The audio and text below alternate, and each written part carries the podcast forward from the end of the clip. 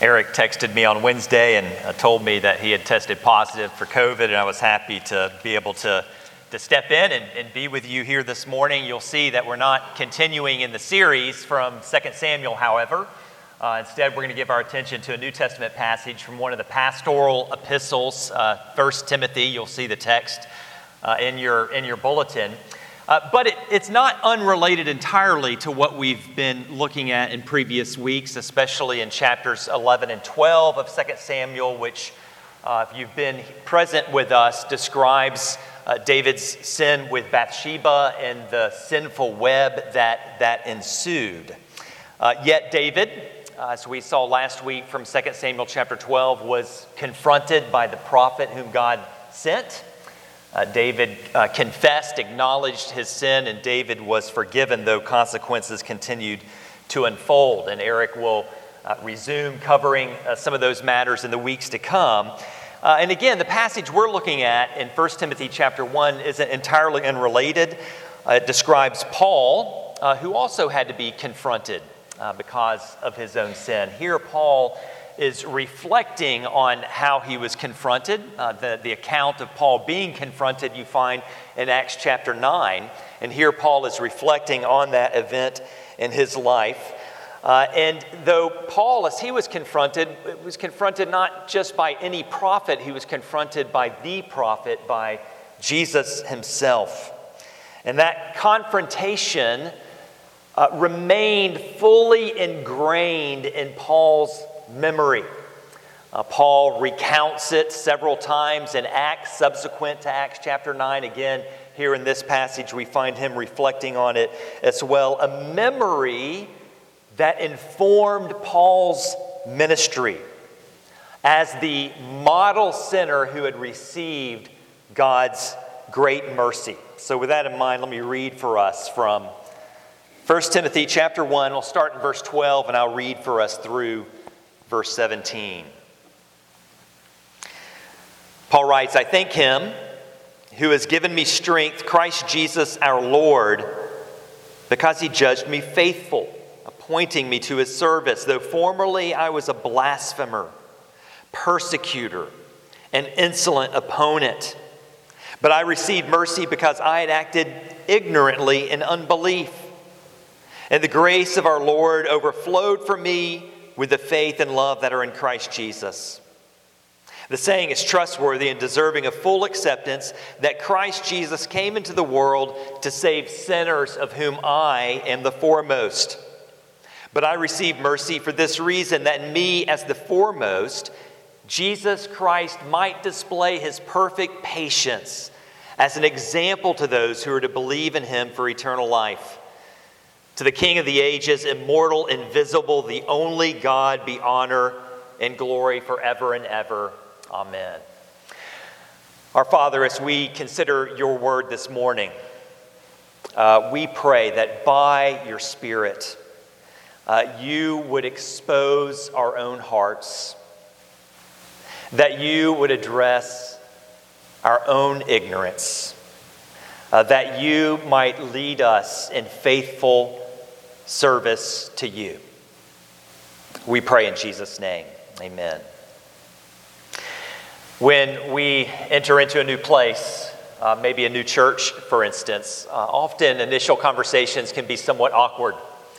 Uh, you don't know these people, they don't know you, and you have to make certain decisions as you navigate uh, conversations. What, what do I want these people to know about me? What am I willing to disclose about myself to them? You have to consider what questions you're going to ask. What is it that you want to know about them? And it's good for us to consider this as we think about our relationships within the church. How do we present ourselves to others inside the church? How do we want to known, be known by those who are outside the church? What do we want others to know? Uh, some of you may be familiar with the name John Owen, probably the uh, most prominent English theologian in the 17th century. Uh, he wrote volumes upon volumes. You look at men in that era and wonder how it is that they accomplished so much. He was a pastor Uh, for a time, he was the vice chancellor of Oxford University. He was a preacher to par- Parliament. He was a great man, you might say.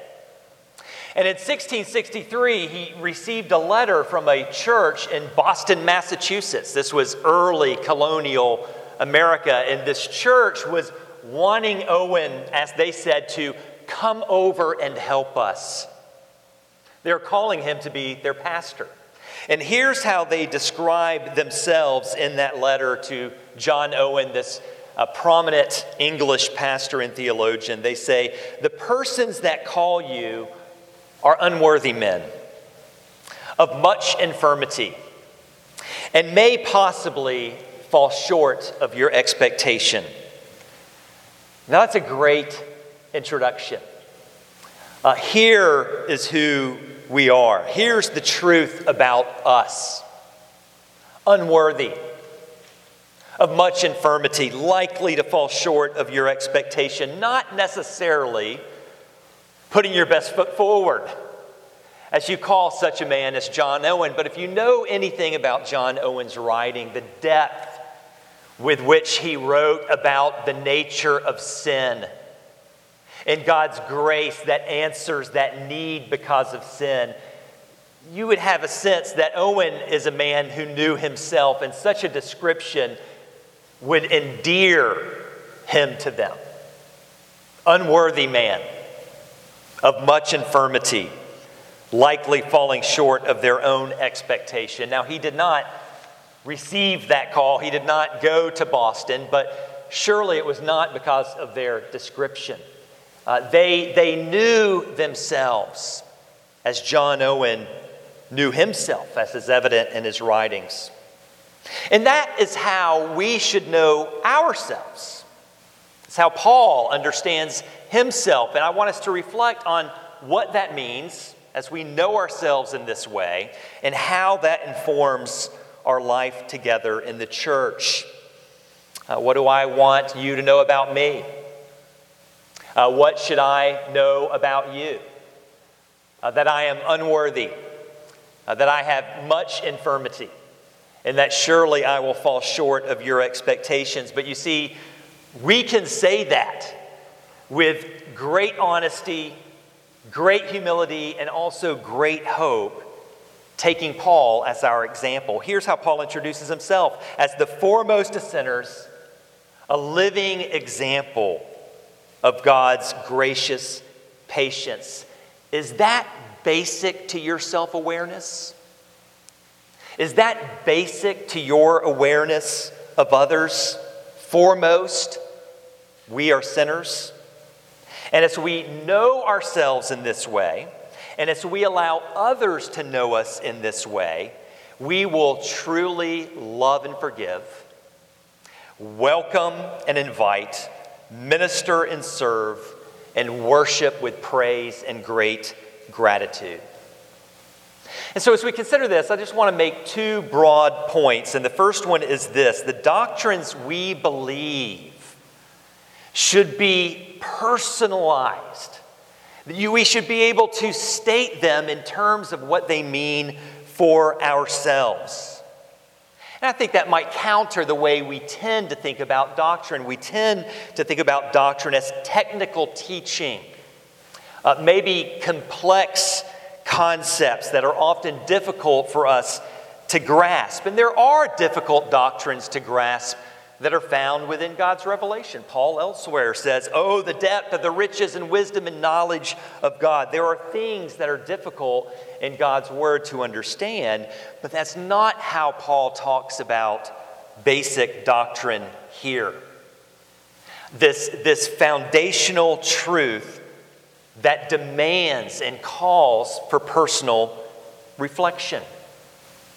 Uh, especially within the pastoral epistles, which make up 1 Timothy and the two letters that follow, 2 Timothy and Titus, you find this, this repeated phrase about trustworthy sayings, like you find here in verse 15. Uh, you find it two other times in, in uh, 1 Timothy. You find it a little bit later in chapter 3, verse 1. You find it also in chapter 4, verse 9. And you find the same phrase in 2 Timothy and, Titus trustworthy sayings that deserve full acceptance. And, in that phrase, this, these are letters written towards the end of Paul's ministry.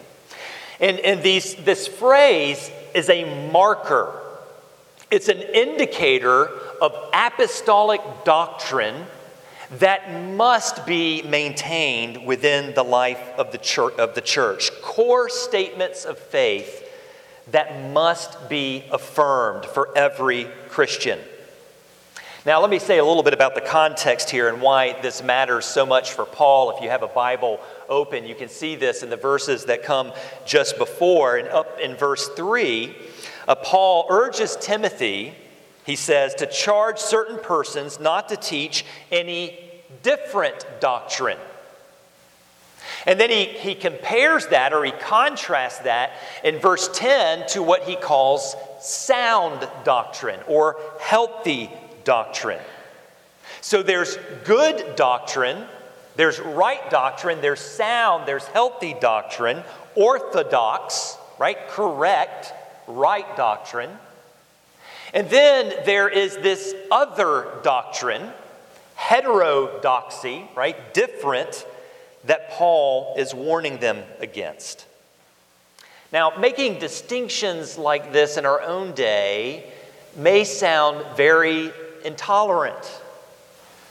Uh, who are you to question someone's deeply held personal beliefs just because they're different from your own? But you see, according to Paul, it's, it's not intolerance. In fact, it's just the opposite. If you look up in verse 5 again, Paul says that the aim of our charge is love. It's not recognizing a, a difference in order to simply condemn or dismiss, but it's a concern for the implication of that different doctrine that does not, Paul says, issue forth in love. In other words, different doctrine will lead to a different life. Different doctrine will lead to something different than love. Now, we'll talk a little bit more later about what that is, but the doctrines we believe, Paul is saying, will deeply impact our lives. The way you live is related to what you most deeply believe. Now, I think it's worth noting that there are some doctrines where, that we might differ on and still can be fully assured of, of an, another's uh, uh, sincere faith in Christ Jesus. And you see this within the history of the church. Differences over matters such as baptism, uh, differences over the sovereignty of God and exactly how that works itself out in the course of history. There are differences over eschatology concerning the return of Christ. I have certain convictions about those things, uh, things I believe the Bible teaches, but there might be differences among us on some of those matters. And there's certain things that we can disagree on, but not what Paul says here.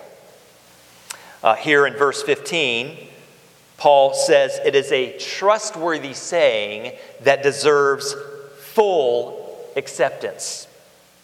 In other words, he's saying here is a doctrine that must be standard for every Christian within the church that Christ Jesus came into the world to save sinners and then notice that Paul provides this, this personal statement within the same sentence of whom I am the foremost.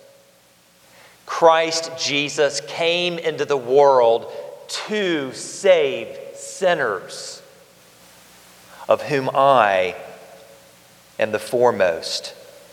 How do you think of Paul, the apostle? Maybe you think of him as the foremost of all the apostles.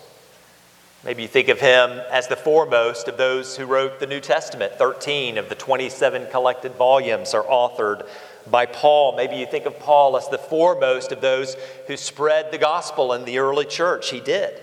Maybe you think of him as the foremost of those who suffered for Jesus, and you read about his sufferings throughout the New Testament. But Paul sees himself foremost as the chief of sinners.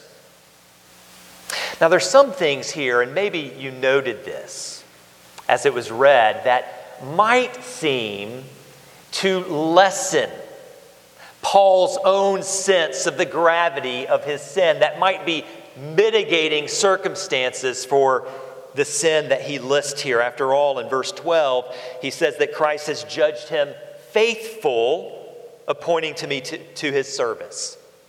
Uh, towards the end of verse 13, he says, I received mercy because I acted ignorantly in unbelief. And we don't have time to go into all the details here, but I think it's worth pointing out, and you can read and reflect on this, that Paul makes these statements distinguishing himself from the teachers of false doctrine that are described above. But these may sound like excuses to us. Yes, Paul says, I was a blasphemer. Yes, I was a persecutor. Yes, I was an insolent opponent, but I didn't know. I acted ignorantly in unbelief. Of course, Paul, uh, in particular, is talking about his former rejection of Jesus.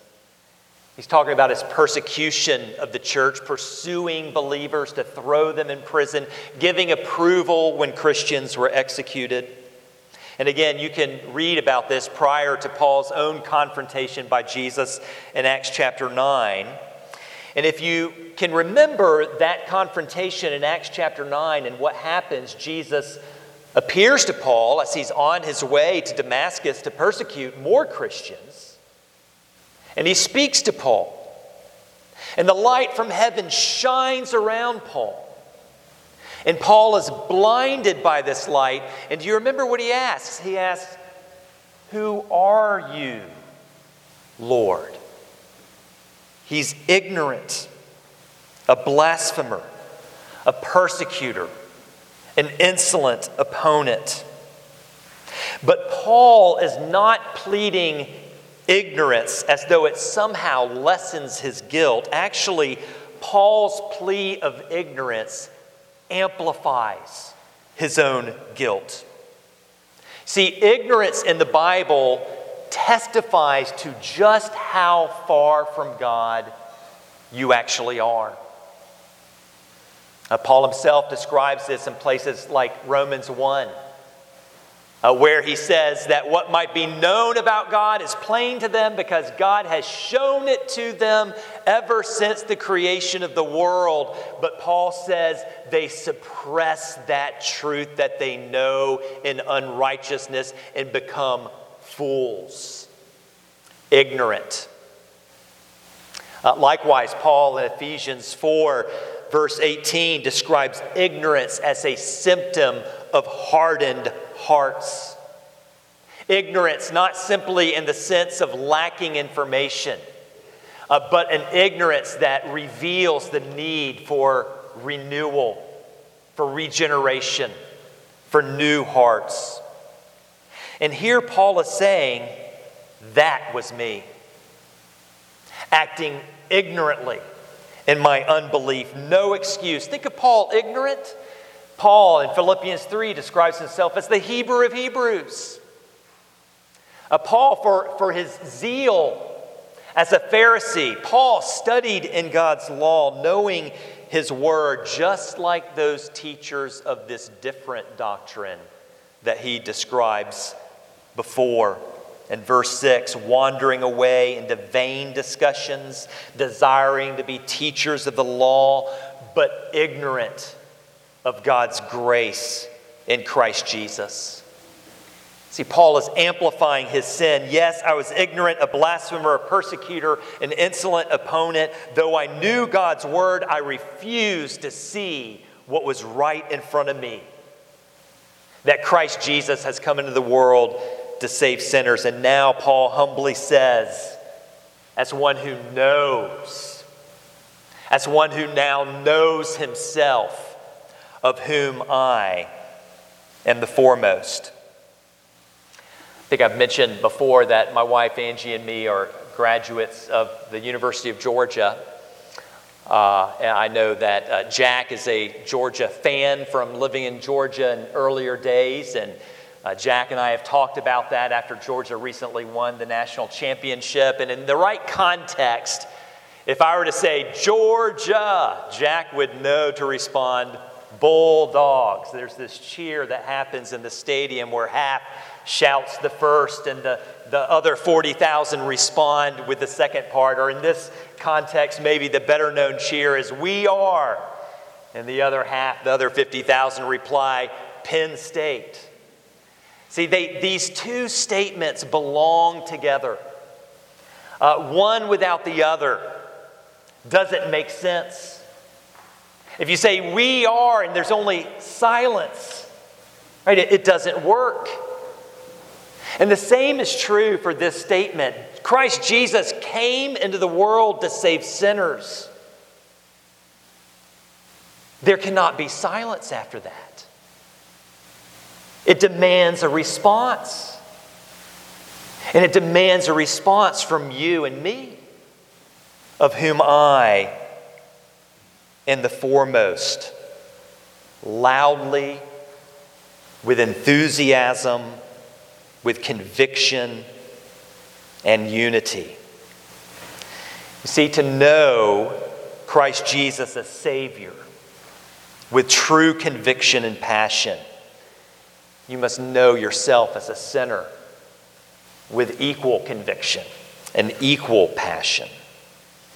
Now, this happens in different ways in our lives. Maybe for you, it began with knowing Jesus. You grew up in the church, uh, you grew up reading the Bible with parents who taught you. You went to Sunday school, you went to church every Sunday, and you heard about Jesus. Uh, maybe for some of you here, it's rather new. You've heard something about Jesus and you're here and, and you're wanting to learn more, but he won't be much of a savior for you until you understand how you're much of a sinner.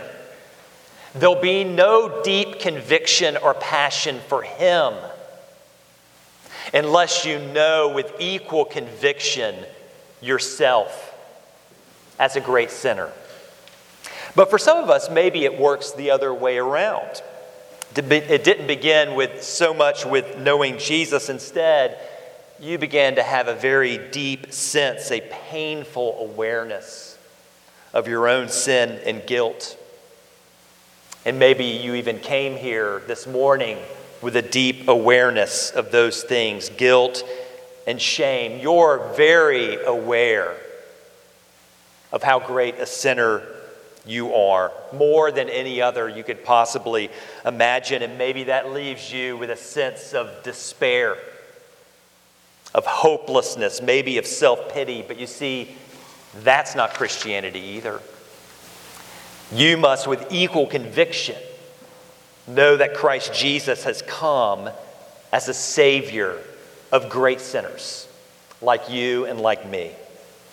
The end of verse 16, Paul talks about believing in him for eternal life. Probably a, a better way to capture that preposition is, is with, with uh, instead of in him, believing on the basis of him or upon him. It's not simply that you believe in Jesus. It's not simply that you believe who he is or, or you believe the details of his life and what he's done, but that you believe upon him you believe on the basis of Him that you have eternal life because of who He is, because of what He's done in behalf of sinners like you and me. John Newton, probably a name most of you are familiar with, he wrote the hymn Amazing Grace. You may know something of his past. He was uh, quite a notorious individual before his conversion. Uh, from a young age, he was a sailor uh, with all the associated sins of sailors at uh, sea, as he himself uh, fully admitted. Not only a sailor, he was a slave trader before he became a Christian. In one of his last sermons, he was 82 years old, and he said this He said, My memory is nearly gone, but I remember two things that I am a great sinner, and that Christ is a great Savior. All right, would we be so clear throughout the whole of our own lives. John Newton actually wrote the epitaph that's on his own tombstone. It's really a monument to God's grace as he wanted it to be. Here's what it says John Newton, clerk, once an infidel and libertine, a servant of slaves in Africa, was by the mercy of our Lord and Savior Jesus Christ preserved, restored, pardoned, and appointed to preach the faith that he had so long labored to destroy.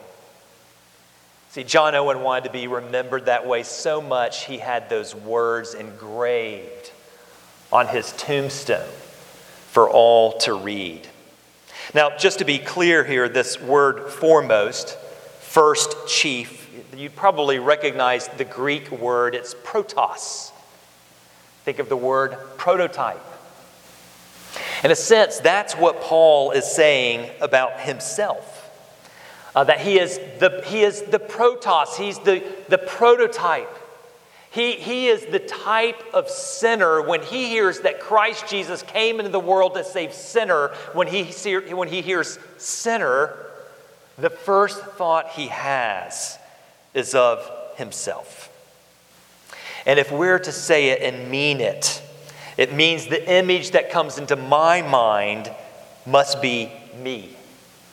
I am always the first and best example of a sinner that I could possibly know. All right, the doctrines we believe must be personalized. And this leads to the last point that I want to make that when we personally embrace this doctrine, it begins to pervade our lives. And I want to talk about the ways this doctrine now pervades our lives and, in some of the things that Paul says here. The conviction that Christ Jesus came into the world to save sinners, of whom I am the foremost, will be evident in some particular ways and how we relate to God and how we relate to one another. It will look like humility, sincere love, and genuine worship.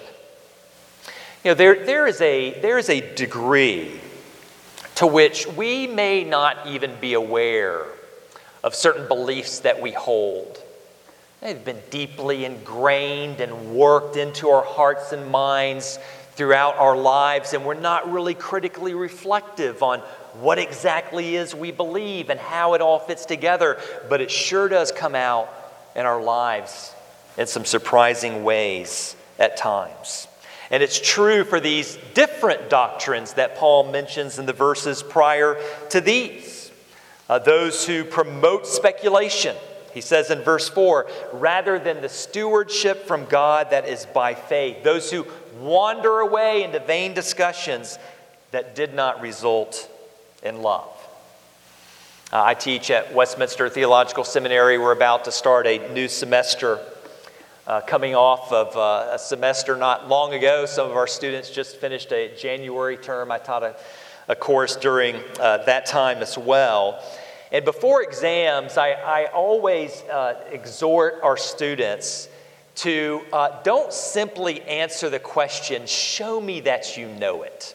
I learned that there's, even with, even with essay questions, there's a way that you can provide a two or three sentence answer that's, that's true in itself, but it doesn't demonstrate to me that you really get it. I want you to show me your work. Demonstrate to me that you truly know it. Now, even for younger uh, uh, children here, if you're studying math, uh, there comes a point where simply memorizing multiplication tables or whatever it may be, uh, the teacher's not going to be satisfied with that. Uh, the teacher wants you to show your work. Demonstrate to me that you know how the equation works that 9 times 4 is 36. Well, one way you can demonstrate your understanding of that equation uh, is to in- ensure that it works. Check, check your work to ensure that it works, is to, uh, um, uh, to divide 36, the answer, by 4 or 9, and, and you get the, the other number. You're showing that the equation holds, that you understand the equation, and both sides of the equation hold. The relationship holds within the equation. And we can do something like this with our doctrine. There's a relationship that should hold between what you say you believe and how we live. We can work back to how we live to the doctrines that we believe, the way we relate to others, to our relationship with God, to the doctrines that added up, when, when they're added up, equal those things. Do you see that in your own life? Paul is saying if what's coming out of the equation is not humility, if what's coming out of the equation is not sincere love, if it's not genuine worship, if that isn't what your doctrine adds up to, something's wrong in the equation. The right answer to the combination of these two statements, the right answer to Christ Jesus came into the world to save sinners, multiplied by whom I am the foremost, equals these things humility, love, and genuine worship. Again, remember Paul's concern, verse 3 different doctrine, when, add, when it's all added up, leads to something very different. And so think about this in your own life for a minute. Are there other sayings that you've accepted that are working themselves out in your life when you're angry with others? If you're constantly disappointed, if you find yourself always in despair as you think of your life, when you talk poorly about others, when you think highly of yourself, maybe it's the combination of Christ came into the world to judge sinners, of whom that other person is obviously the foremost. Or maybe it's Christ Jesus came to the world to make my life better, and he hasn't yet, and I'm not so sure how much longer I'm going to wait. See, those things will never add up to humility, love, and worship knowing that Christ Jesus came into the world to save sinners, multiplied by of whom I am the foremost will. When our children were younger in grade school, they were at a Christian school. And every quarter, the school they were in would give out an award, various awards, but one of the awards was Christ like Character Award. And uh, our children each got that award at some point or another. Uh, I think every kid just about ended up getting that war, award at some point or another. But uh, my wife and I would always laugh because we knew our children. Uh, and we would joke at home about the Desperately Needing Jesus Award. Who, who, who won that award this, this week?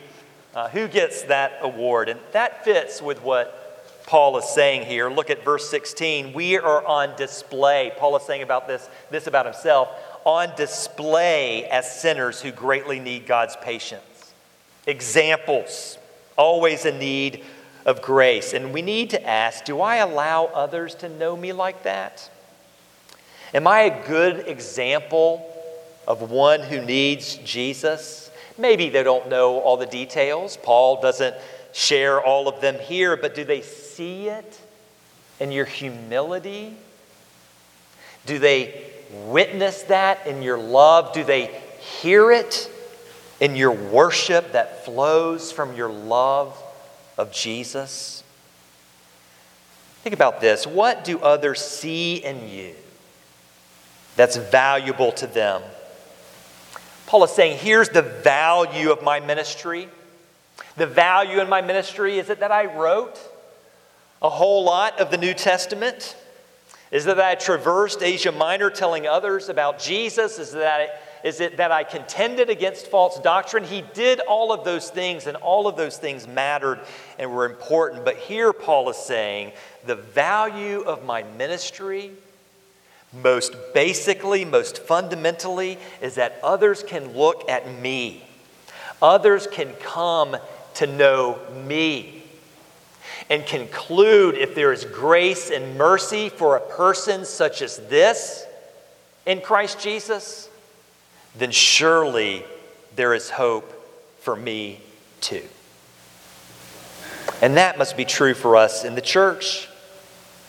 The more we get to know one another, the more we'll see each other's need of Jesus, much infirmity, causing disappointment, weaknesses, the more we'll know what it means that Jesus came into the world to save sinners, the more we know one another. And it's an opportunity for us to extend the grace of Jesus within our church to his glory. Humility and love, and also worship, the last verse. To the King of ages, immortal, invisible, the only God, be honor and glory forever and ever. Amen. It sounds conclusive, yet here is Paul simply in the first chapter of 1 Timothy.